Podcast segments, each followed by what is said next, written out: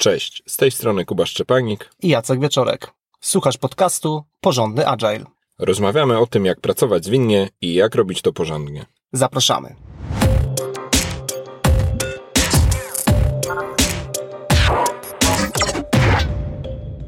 W dzisiejszym odcinku opowiemy o tym, jaka jest rola HR w Agile. Cały odcinek, jeśli chodzi o swoją konstrukcję treści, bazuje na moim wpisie z bloga kubaszczepani.pl, który jest podlinkowany w notatce do tego odcinka, ale podeszliśmy do tego nagrania na świeżo, na nowo, wzięliśmy tylko te podstawowe punkty i spróbujemy razem z Jackiem przejść przez te najważniejsze rzeczy, które nam chodzą po głowie, jeśli chodzi o rolę, czy to HR-u jako działu, czy też przedstawicieli HR-u, szefa lub szefowej HR-u w przeprowadzaniu transformacji oraz wspieraniu zwinności, która już funkcjonuje w danej firmie, czy na poziomie IT, czy na poziomie całej organizacji. Jaki jest pierwszy punkt, jeśli chodzi o rolę HR-ów Agile? Pierwszy punkt, którym chcemy się podzielić, to punkt, który mówi o planowaniu pierwszych kroków transformacji, wsparciu w wykonaniu tych kroków. I tutaj mamy na myśli szereg działań, które pojawiają się i są konieczne do wykonania, jeżeli myślimy o zwinnej transformacji. No i taki pierwszy przykład to na przykład są szkolenia. Czyli jeżeli chcemy oczekiwać, że zespoły zaczną pracować w zwinny sposób, że menadżerowie zaczną lepiej wykorzystywać swoją pozycję, żeby wzmacniać podejście zwinne, no to konieczne jest przeprowadzenie szkoleń, czyli zadbanie o to, żeby ludzie mieli pewne wspólne zrozumienie pewnych pojęć, żeby wiedza się wyrównała, że jak mówimy, nie wiem, iteracja, czy jak mówimy przyrostowość, no to żebyśmy mówili o tych samych rzeczach, więc chociażby taka prozaiczna rzecz jak na przykład szkolenia, jeżeli oczywiście mówimy o firmie, która ma kilkanaście, kilkadziesiąt, a może kilkaset osób, no to już jest spore wyzwanie organizacyjne. Z rzeczy, które też mogą podlegać planowaniu i też są potrzebne w ramach transformacji, to na pewno będzie jakaś forma akcji komunikacyjnej. To będzie być może ogłoszenie przyczyn transformacji, to będzie wyjaśnienie tego słownictwa do całej organizacji, również do tych zespołów czy osób, które bezpośrednio w sposób zwinny nie będą na przykład jeszcze pracować. Więc tu jest szereg rzeczy, które typowo albo w HR-ze, albo obok HR-u jakoś są skojarzone i szereg narzędzi wewnętrznych do tego, żeby te informacje na temat zmiany propagować. No i tutaj jest jakby dwojaka możliwa rola, bo z jednej strony to będzie po prostu posiadanie kontroli nad pewnymi narzędziami, na przykład umożliwienie publikacji pewnej informacji na przykład w intranecie albo wysłanie maila do wszystkich pracowników, no ale to też będzie ważna rola w tym, żeby takim być może tak półzewnętrznym okiem, takim trochę mniej zaangażowanym bezpośrednio w zmianę, być może okiem, które nie do końca jeszcze łapie te wszystkie żargony związane z Agilem, żeby pomóc ten komunikat sformułować, pomóc go tak dopieścić, żeby on trafiał do odbiorcy, trafiał do wszystkich pracowników w sposób zrozumiały. Innym przykładem działań, których można się spodziewać po HR-ze, to są takie rzeczy, no być może trochę prozaiczne, no, ale jednak takie najbardziej właściwe, jeżeli chodzi o HR, czyli na przykład może się pojawić konieczność przeformułowania umów, jakie mamy z pracownikami, czy na przykład może się pojawić konieczność zmiany stanowisk konkretnych osób, a czasem nawet wprowadzenia nowych stanowisk. Przykładowo, jeżeli firma decyduje się na podejście scrumowe, pojawiają się chociażby takie role jak Scrum Master czy Product Owner, no i bardzo często te role nabierają takiej bardziej formalnej struktury, czyli pojawiają się na umowach i to bardziej nawet już nie mówimy o roli, tylko często właściwie już o stanowisku. Stąd dział HR staje się takim no, najbardziej sensownym działem i najczęściej też na bazie moich doświadczeń jest to dział, który po prostu się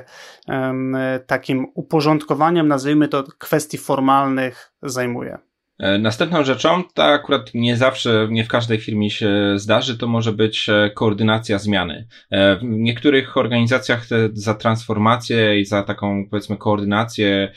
doprowadzenie do tego, że istnieje jakiś zespół zarządzający zmianą, doprowadzenie do tego, że ta zmiana też ma jakieś konkretne, wymierne kroki. W niektórych firmach będzie to jakiś lider zmiany z danego zespołu,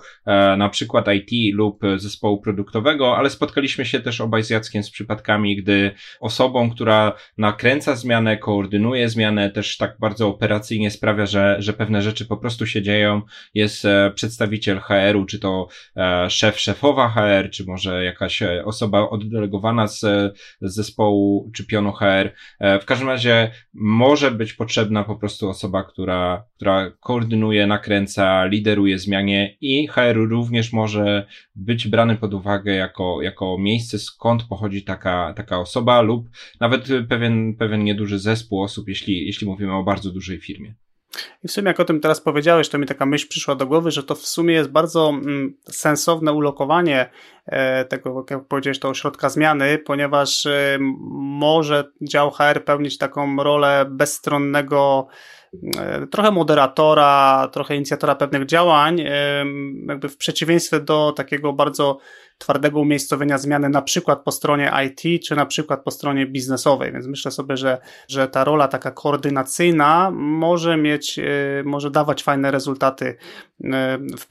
pewnych firmach. Sam też mam, tak jak wspomniałeś, prywatne, takie dobre doświadczenia związane z tym, że ten taki zalążek zwinności został dosyć mocno osadzony w HR-ze, akurat w rolach HR Business Partnerów, no i tak patrząc z perspektywy czasu uważam, że to była dobra decyzja. Ostatni przykład, którym chcieliśmy się podzielić z Kubą, jeżeli chodzi o te pierwsze kroki transformacji, to odpowiedzialność HR-u za wszelkiego rodzaju badania. I to mogą być badania zarówno satysfakcji pracowników, to mogą być badania dotyczące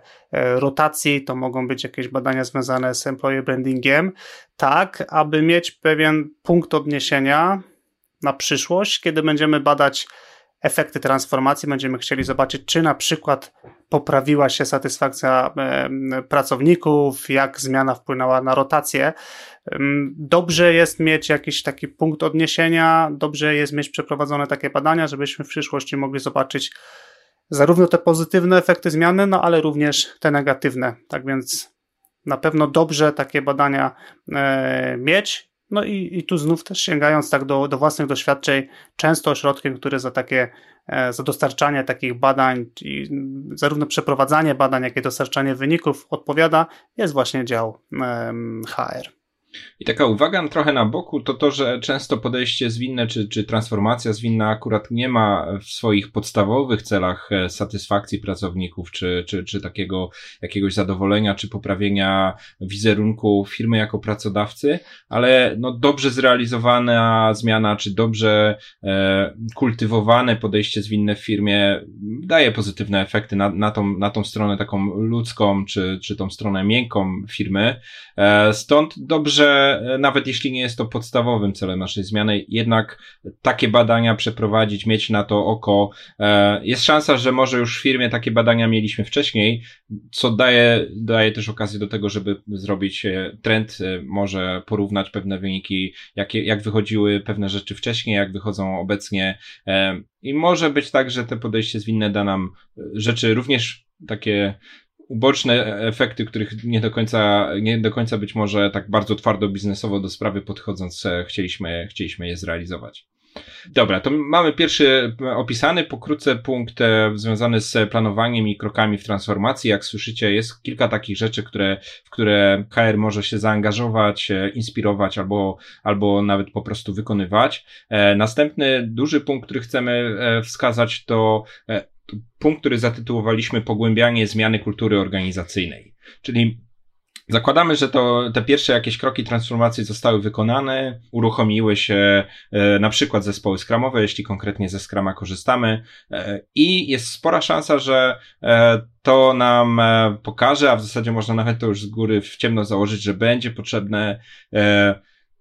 dostosowanie kultury organizacji i wpłynięcie na tą kulturę organizacji w taki pożądany i kompatybilny z podejściem zwinnym sposób. Tu mamy na myśli kilka przykładów, kilka rzeczy, po kolei je teraz naprzemiennie wymienimy. Mi jako taki żelazny pierwszy przykład zawsze przychodzi do głowy temat feedbacku. Nawet jeśli w firmie temat feedbacku już funkcjonował, jeśli zespoły czy poszczególne osoby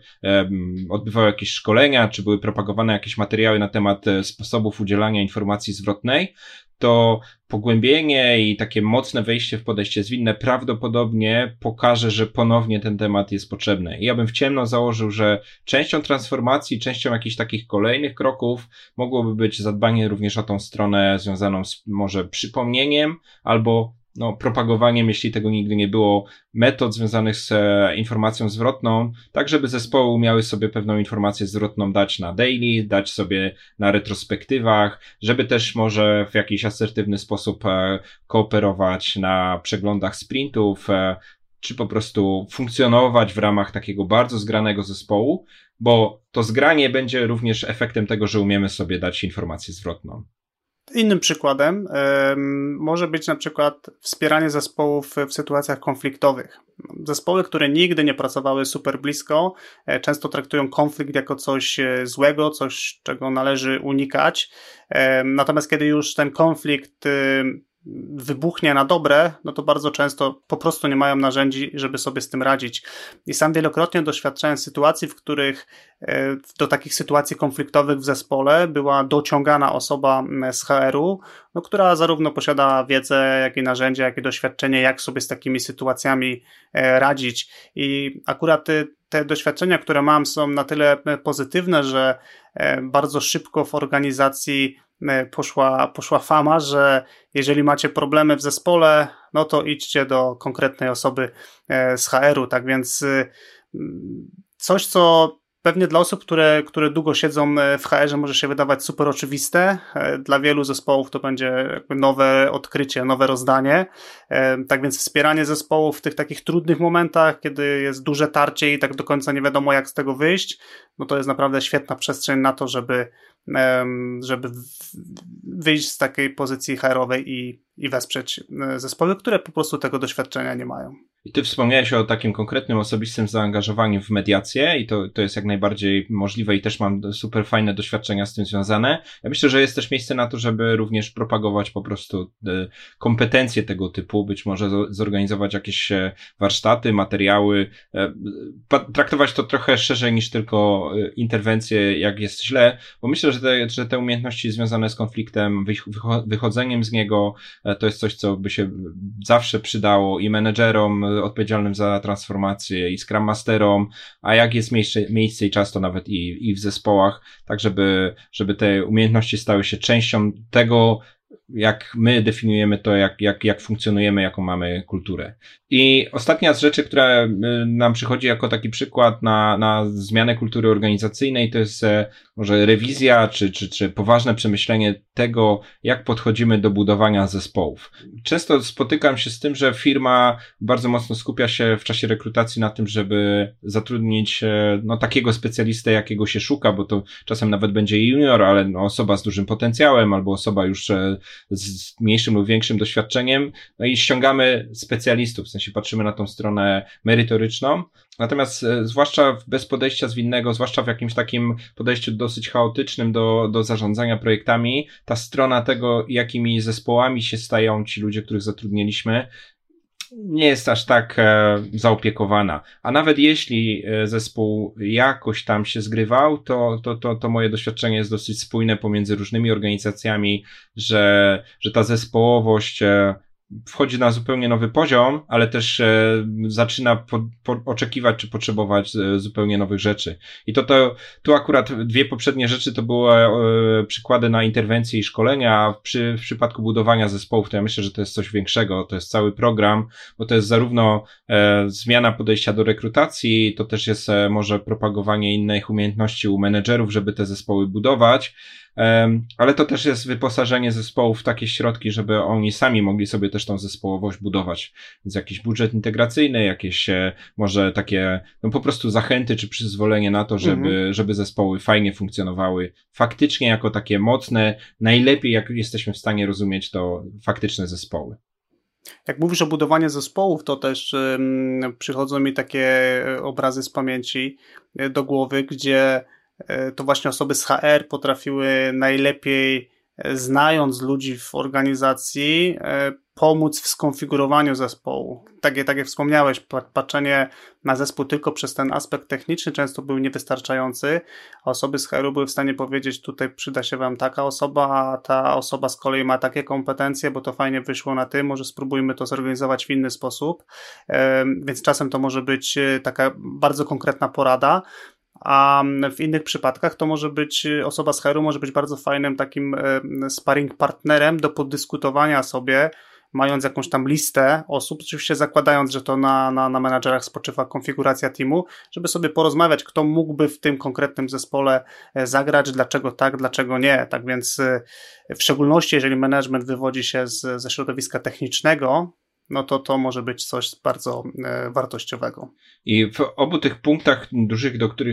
które do tej pory wspomnieliśmy, czyli planowanie transformacji oraz pogłębianie zmiany kultury organizacyjnej, są takie rzeczy, które wymagają bardziej osobistego zaangażowania i propagowania pewnych doświadczeń czy pewnych metod, technik, i to HR może zrobić po prostu bardziej zaangażowaniem swoim czasowym, ale też nie będziemy tego już dalej pogłębiać, ale sporo rzeczy wymaga też po prostu inwestycji, środków, zaplanowania tych środków. To w niektórych organizacjach to też jest w ogóle czynność sama w sobie, żeby zabezpieczyć pewne budżety na takie rzeczy. No i fajnie jest przewidzieć te sprawy,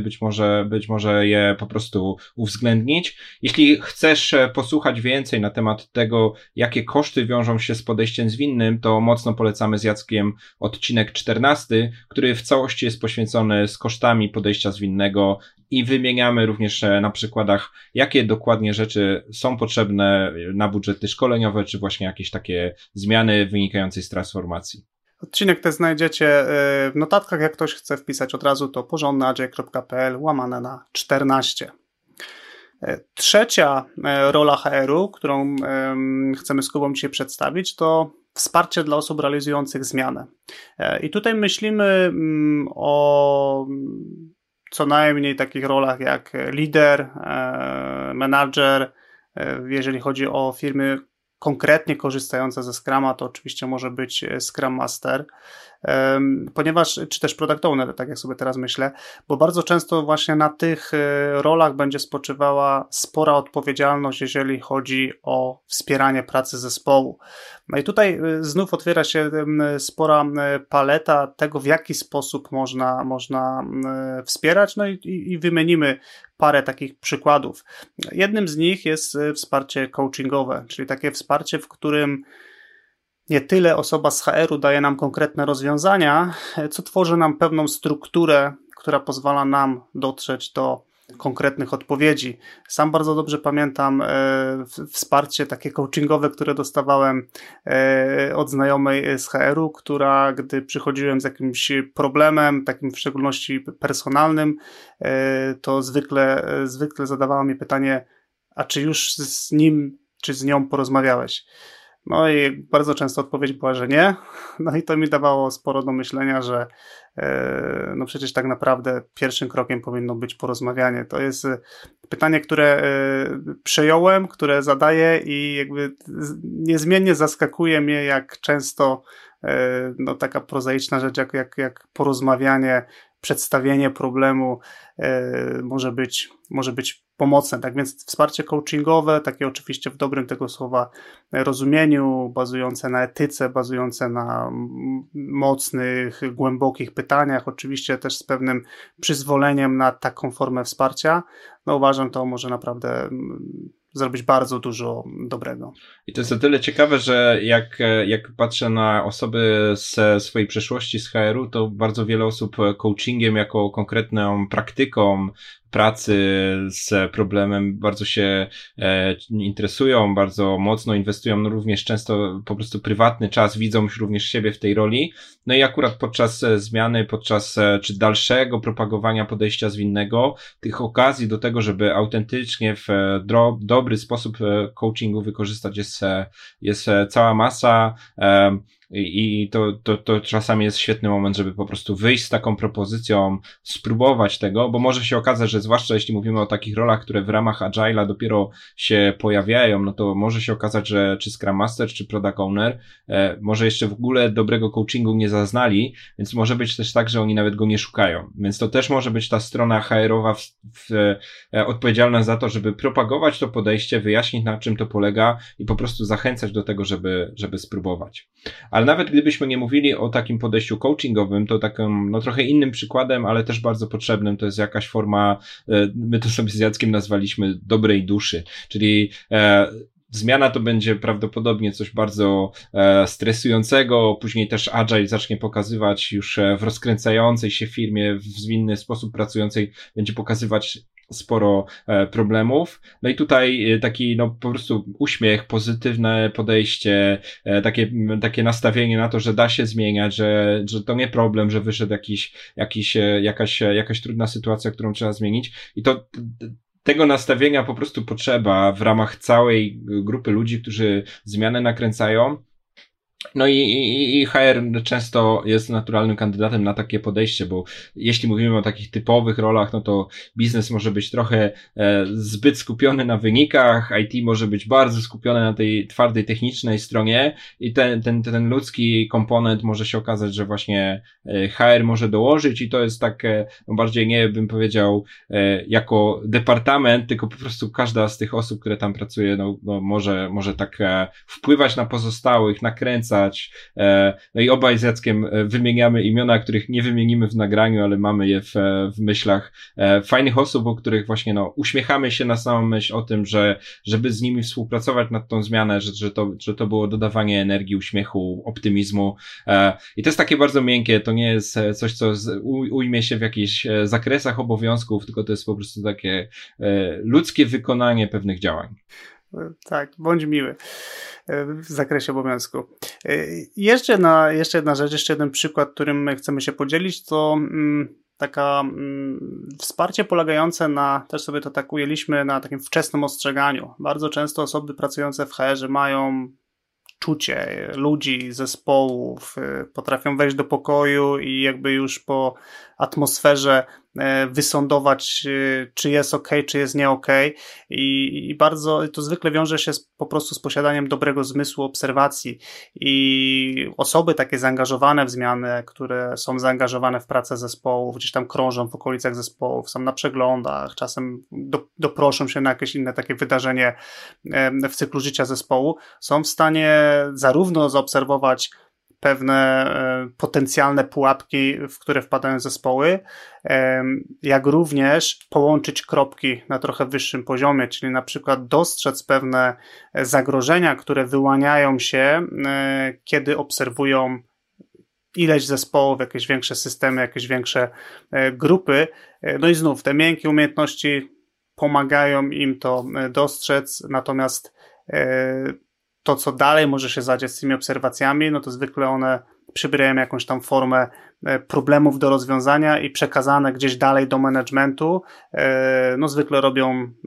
wiele dobrego, jeśli oczywiście zostaną te tematy w sensowny sposób zagospodarowane. To wczesne ostrzeganie może też nawet dobrze służyć do tego, co już też powiedzieliśmy, czyli na przykład ten aspekt komunikacyjny, że na przykład ktoś bardzo zaangażowany w zmianę formułuje jakieś komunikaty, które nie są tak odbierane, jak jest zaplanowane w intencji tej osoby, która komunikat nadaje, więc na przykład jakiś szef IT w dobrej wierze propaguje, że zmiana będzie trwała i że nie wiadomo jeszcze, co będzie jej przedmiotem, no to ktoś myśli, że daje komunikaty takie szczere, No a na przykład osoba z boku patrząca na cały ten komunikat, ale też słysząca, co ludzie mówią, może powiedzieć, że na przykład było zbyt niekonkretnie albo ludzie sobie to źle zinterpretowali, więc tutaj taka no druga para oczu, druga para uszu, czy dodatkowy mózg do myślenia na temat tego, jak realizujemy tą zmianę i też jak ludzie to odbierają, może być bardzo, bardzo przydatna. I tutaj myślę, że wymieniliśmy kilka przykładów, ale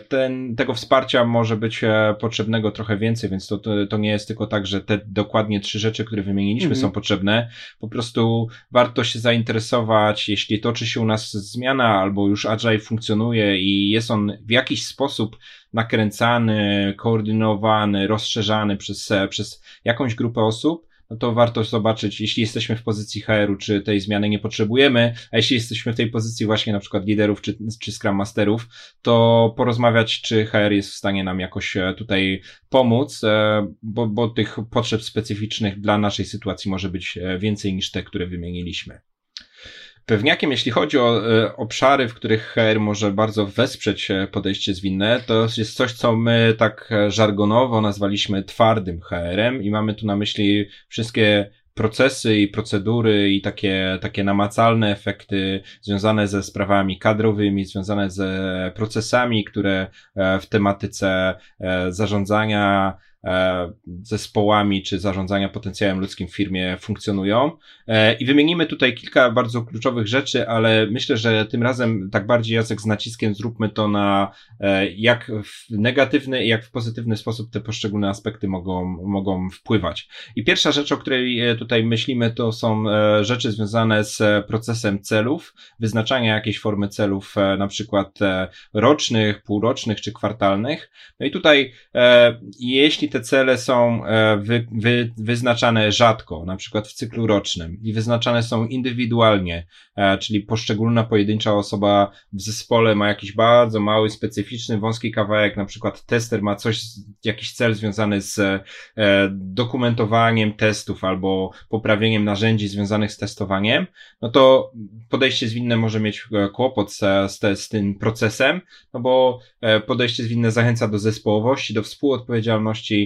też mocno eksploatuje reagowanie na zmiany, a tutaj może w niektórych firmach funkcjonować taki proces rzadko się zmieniający, bardzo mocno przewidujący przyszłość i jeszcze w dodatku mający bardzo mocno skupienie na pojedynczej osobie, niedostrzegającej roli tej osoby w zespole, czy niedostrzegający tego, że zespół ma jakiś większy cel. Więc przez odwrotność pozytywne podejścia związane z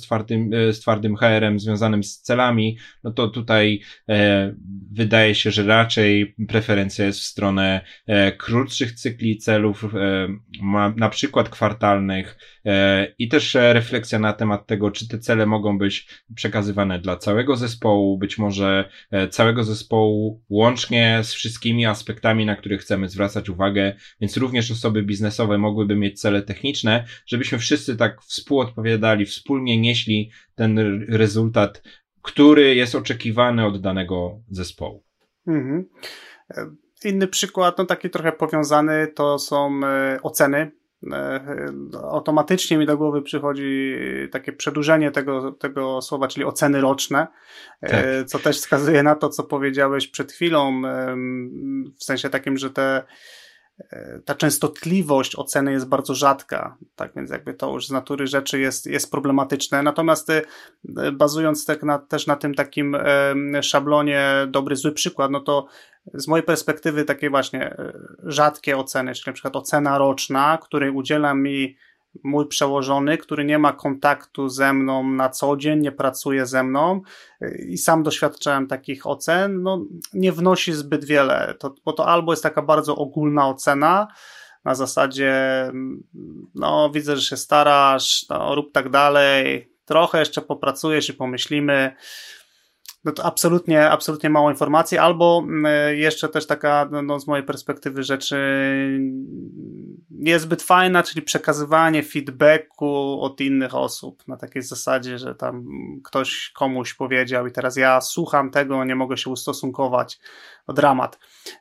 Tak więc to jest taki przykład takiej oceny, którą widzę w organizacjach i zwykle ludzie, gdy ich tak zapytać, co o tym myślą, no to najczęściej uważają to za coś, co jest absolutnie jakby stratą czasu, no i biorą w tym udział albo bo muszą, no albo bo wiedzą, że to jest po prostu część procesu, który pozwala na podwyżki i awanse. Natomiast ta ocena może, dla równowagi mówiąc, być przeprowadzona w zupełnie inny sposób. Przede wszystkim taka forma oceny może mieć większą częstotliwość, czyli mamy szansę trochę jakby szybciej zobaczyć efekt naszej pracy, albo pozytywny, albo negatywny. No a druga sprawa, no to fajnie jakby ta ocena była gdzieś umieszczona w jakimś ośrodku, który faktycznie wie, czym się zajmujemy. I taki konkretny przykład zespołów zwinnych, z którym się spotykałem, był taki, że ocenę konkretnej osobie z zespołu wystawiały inne osoby z zespołu na bazie na przykład jakichś konkretnych tam matryc, czy jakichś konkretnych takich ścieżek rozwoju. Osoby z zespołu wypowiadały się, czy ta osoba, albo inaczej może jak ta osoba radzi sobie w konkretnych obszarach, jakie są silne strony, jakie są gorsze strony. Tak więc no de facto tą ocenę robiły osoby, które faktycznie na co dzień spędzały czas z osobą zespołu, no i były w stanie podać konkrety, absolutnie namacalne przykłady z wczoraj, sprzed tygodnia, sprzed miesiąca, no, które no, miały wartość po prostu dla tej osoby, która taką ocenę gdzieś tam otrzymywała. Tak więc zdecydowanie krótsza częstotliwość i też powiedziałbym takie osadzenie tego systemu bliżej zespołu, no z mojej perspektywy to jest kierunek, który warto rozważyć i tak domykając myśl, no właśnie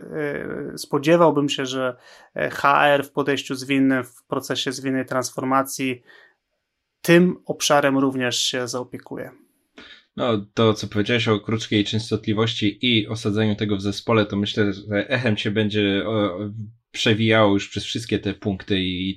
to jest taki wspólny mianownik podejścia zwinnego po prostu. Następnym punktem, o którym myślimy, to zatrudnianie. I tutaj w niektórych organizacjach to jest już od razu trochę bardziej przesunięte na zespół, ale spotykamy też firmy, w której menedżer, który w ogóle nie pracuje z danym zespołem, jakby zupełnie bez kontaktu z zespołem decyduje, kogo zatrudnia, kogo w ogóle szuka, zanim uruchomi rekrutację. No i skutkiem tego mogą być zespoły, które są niezbalansowane, jeśli chodzi o na przykład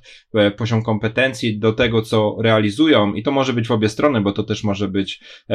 zatrudnienie zbyt wysokich specjalistów jak na potrzeby, które w zespole są, albo na przykład zatrudnienie zbyt dużej ilości specjalizacji danego typu i z tego wynikające wąskie gardła jakieś w zespole i problem z przepływem, że zatrudniliśmy ekspertów, programistów, a tak naprawdę to umiejętności testowania są potrzebne u nas w zespole. Czyli przez negatywny przykład, no to zatrudnianie poza zespołem, zatrudnianie osób, które nie są albo merytorycznie potrzebne, ale też dopasowane tak międzyludzko i to już nawet nie chodzi o to, że wszyscy są identyczni, bo sami zachęcamy też do różnorodności, no ale ta różnorodność też może czasami być już tak dramatyczna, różna i tak bardzo niedopasowana i ludzie tak bardzo źle ze sobą grają, że gdzieś są pewne limity, zwłaszcza jeśli patrzymy na konstrukcję taką zespołu. No i przez pozytyw bym powiedział, no to tutaj to co wspomniałem o echu. Zatrudnianie może być z dużym udziałem zespołu, na którymś etapie rekrutacji zespół może rozmawiać z kandydatem, na którymś etapie w ogóle myślenia, kogo trzeba zatrudnić, zespół mógłby być pytany o to, żeby sobie wykreować, kogo szukacie jako nowego kolegi, jaka ta osoba ma być merytorycznie, jaka ta osoba ma być też tak ludzko. No i myślę, że to też jest, jak już idziemy przez zatrudnianie, to również głos zespołu, czy ta osoba się sprawdza, jakaś informacja zwrotna do tego pracownika, żeby też te decyzje zatrudnieniowe, decyzje o budowaniu zespołu były w dużej mierze współprowadzone przez zespół. Kolejny obszar, no trochę zahacza też o to, co już dotychczas powiedzieliśmy, więc może krótko, ale warto o tym wspomnieć, to awanse, no czyli znów te awanse mogą być osadzone gdzieś daleko od nas i może być spore niezrozumienie, dlaczego ja nie dostałam awansu, a ktoś dostał. i zwykle tak z doświadczenia patrząc rodzi ten temat sporo frustracji. Tak, żeby podać przykład, jak to można rozwiązać pozytywnie, no to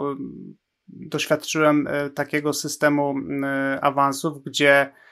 żeby otrzymać awans, to trzeba było przekonać osoby, które są na pozycji, na którą chcemy awansować, czyli przykładowo jesteśmy na poziomie, nazwijmy to sobie juniorskiej, chcemy przejść na poziom na przykład jakiś regular, no to piszemy taki, nazwijmy to list motywacyjny, czy list, w którym przekonujemy osoby, które są na tym poziomie wyższym, dlaczego powinny nas przyjąć do swojego grona. No i oczywiście tą naszą taką petycję, list, jakkolwiek to nazwiemy, rozpatrywała właśnie ta grupa osób i to było tyle, nazwijmy to kuloodporne czy bezpieczne, że te grupy pilnowały tego, żeby na tym konkretnym poziomie, w którym się znajdują, osoby, które tam są, faktycznie spełniają pewne określone kryteria. Tak więc takie to było spore przesunięcie odpowiedzialności za awans. Oczywiście to było wsadzone w jakąś tam strukturę i to się odbywało w jakichś określonych, regularnych odcinkach czasu i były też jasne wytyczne, czego oczekujemy na konkretnych poziomach. Natomiast było to bardzo mocno odsunięte od roli menadżera, a jednocześnie bardzo mocno włączało osoby z zespołu w ten proces i z mojej perspektywy też taki pozytywny efekt uboczny był taki, że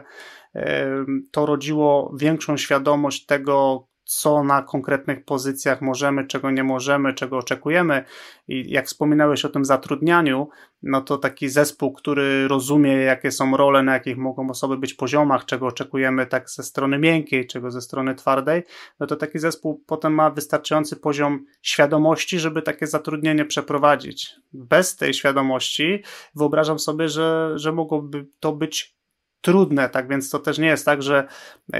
dzisiaj zatrudnia tylko menadżer, a od jutra mówimy drogi zespole, to ty teraz wybierasz sobie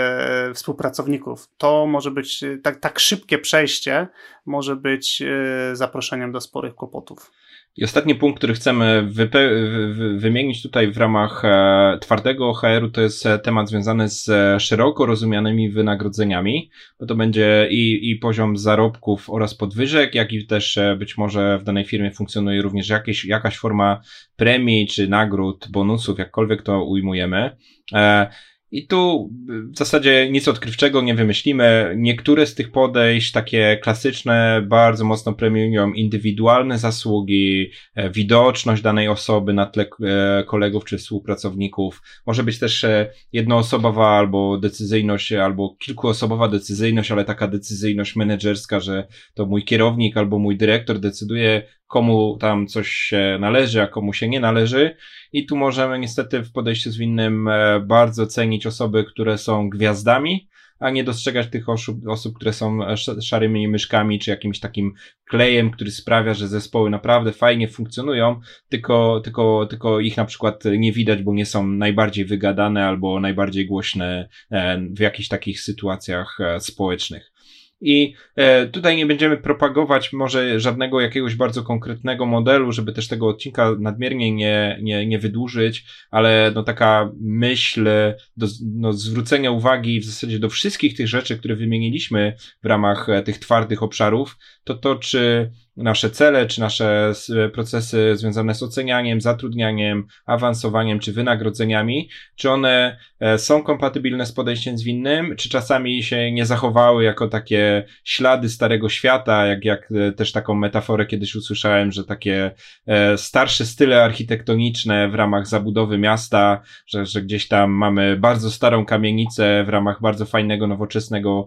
kwartału miasta. No i o ile w miastach raczej starych budynków aż tak od razu nie wyburzamy, tak w realiach tego tematu zarządzania ludźmi faktycznie te takie pozostałości starej architektury czy starych rozwiązań organizacyjnych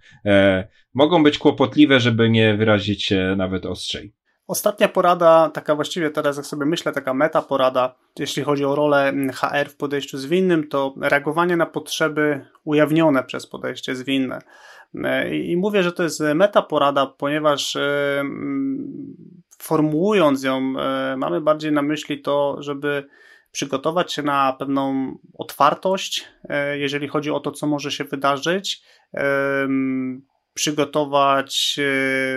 zmysł obserwacji, otworzyć się na to, co się dzieje w organizacji, ponieważ mogą, a właściwie jest spora szansa na to, że pojawią się pewne nowe obszary, którymi warto będzie się zaopiekować właśnie jako dział HR. I taki przykład, który przychodzi mi do głowy z jednej z firm, którą wspierałem w procesie zwinnej transformacji, jest przypadek, w którym tak bardzo na początku ogólnie zdiagnozowany problem pod tytułem kiepsko się komunikujemy, nie potrafimy dawać sobie informacji zwrotnej, spowodował, że pojawiła się koncepcja, może przeszkolimy zespoły z NVC, czyli z komunikacji bez przemocy. I faktycznie to szkolenie się pojawiło, osoby zaczęły zdobywać te kompetencje i to jest świetny przykład na to, że jeżeli mamy dział HR w naszej organizacji, no to z mojej perspektywy jest to takie, zarówno ta diagnoza może tego problemu się narodzić w dziale HR, jak również operacyjne doprowadzenie do tego, żeby te szkolenia miały miejsce, ale również zadbanie też o to, żeby ta osoba, która pojawi się w organizacji, żeby takie szkolenia przeprowadzić, żeby to była właściwa osoba, żeby ona była w jakimś stopniu kompatybilna z naszą kulturą, żeby po prostu zatrybiło na linii trener grupy i wydaje mi się, że zdecydowanie wśród osób z HR-u szukałbym osoby, która mogłaby taki temat od A do Z przeprowadzić. I ta ostatnia metaporada bardzo nawiązuje do odcinka 4, czyli zwinna transformacja to niekończący się proces. Zachęcamy do odsłuchania również tego odcinka podcastu, bo oprócz tych rzeczy, które można przewidzieć i przez niemalże 40 poprzednich minut tego odcinka wymieniamy po kolei na bazie naszego doświadczenia całą masę rzeczy, które w zasadzie w ciemno można założyć albo co najmniej podejrzewać, że tam zmiana będzie potrzebna. Tak, w każdej jednej firmie zdarzają się też rzeczy, które zupełnie nie zaplanujemy, wyjdą jako zupełnie niespodziewane efekty uboczne, reakcje ludzkie, reakcje procesowe, może reakcje związane z po prostu zupełnie przypadkowymi zmianami również na naszym rynku, w naszym biznesie, mogą powodować, że rzeczy będą się bardzo komplikować i nie sprowadzajmy zmiany w tych tematach około HR-owych jako rzeczy do odhaczenia, że zmieniliśmy cele, zmieniliśmy ocenę, zrobiliśmy to, tamto, zrealizowaliśmy zgodnie z planem komunikację, koniec, zamknięty projekt. Tutaj to podejście projektowe również w tym obszarze HR-owym może być bardzo krótkowzroczne i może spowodować, że pierwsze dobre efekty zostaną zaorane przez jakieś rzeczy zupełnie niespodziewane, na które już nie będziemy mieli formuły reakcji albo nie będziemy gotowi na to, że ta nasza uwaga również tam musi być skierowana. Dobrze, to wszystkie punkty, które chcieliśmy wymienić, ja się może pokuszę o podsumowanie tego, co wymieniliśmy. Rola HR-u w tematyce zwinnej może zawierać się w temacie planowania i pierwszych kroków transformacji, w pogłębianiu zmiany kultury organizacyjnej, we wsparciu dla osób, które realizują zmianę. Mogą się okazać potrzebne zmiany w tych twardych obszarach HR-owych, takich jak cele, ocena, zatrudnianie, awanse czy polityka wynagrodzeń. I mogą pojawić się takie rzeczy, których żadno z nas nie przewidzi, więc może być też potrzebne reagowanie na potrzeby, które dopiero się w czasie toczącej się transformacji ujawnią. I zastrzeżenie, które koniecznie chcieliśmy powiedzieć na samym końcu tego odcinka, to, że obaj z Jackiem, przygotowując tutaj treści i też wypowiadając się, bardzo mocno bazujemy na takich bardziej pozytywnych historiach, pozytywnych przykładach. W praktyce spotykaliśmy się z bardzo różną otwartością zespołów HR na zmianę, na agile, na potrzeby osób, które zmianę przeprowadzają i chcemy, żeby ten odcinek był takim pozytywnym propagowaniem tego, jak ten HR może być zaangażowany. Jesteśmy jednak realistami i wiemy, że nie zawsze taka współpraca, o której tu wspominamy, albo w tak szerokim zakresie jest możliwa, dlatego też myślę, że ten odcinek może być po pierwsze materiałem, który może inspirować, więc jeśli jesteście z perspektywy zwinnej, to podeślijcie to do swoich osób w HR-ze, z którymi współpracujecie, a jeśli jesteście przedstawicielami HR-u, to dokonajcie refleksji, jak można pracować lepiej. Chcielibyśmy zachęcić Was na koniec tego odcinka, abyście wpisali w komentarzach pod nagraniem na stronie porządnyagile.pl /42 albo na naszych social mediach, jakie z Waszej perspektywy warunki są potrzebne, żeby działy HR mogły efektywnie wspierać zwinność w organizacji. Zapraszamy Was z Kubą do takiej dyskusji. Notatki do tego odcinka wraz z linkami do materiałów, które wspominamy, oraz transkrypcją, czyli zapisem całej treści, którą tutaj wymieniliśmy, również też link do zapisu wideo tego nagrania znajdziesz na stronie porządnyagile.pl /42 i jeśli jeszcze tego nie wspominaliśmy, to również wszystkie poprzednie odcinki również dostępne są w takim standardzie, czyli wystarczy wpisać porządnyagile.pl /numer odcinka i zostaniecie przekierowani do konkretnego odcinka, w którym wszystkie te materiały, linki, zapisy, wszystko to jest zebrane i zachęcamy, bo często tych materiałów jest trochę więcej niż tylko rzeczy, które bezpośrednio wspominamy w samym nagraniu. I to by było wszystko na dzisiaj. Dzięki Kuba. Dzięki Jacek. I do usłyszenia wkrótce.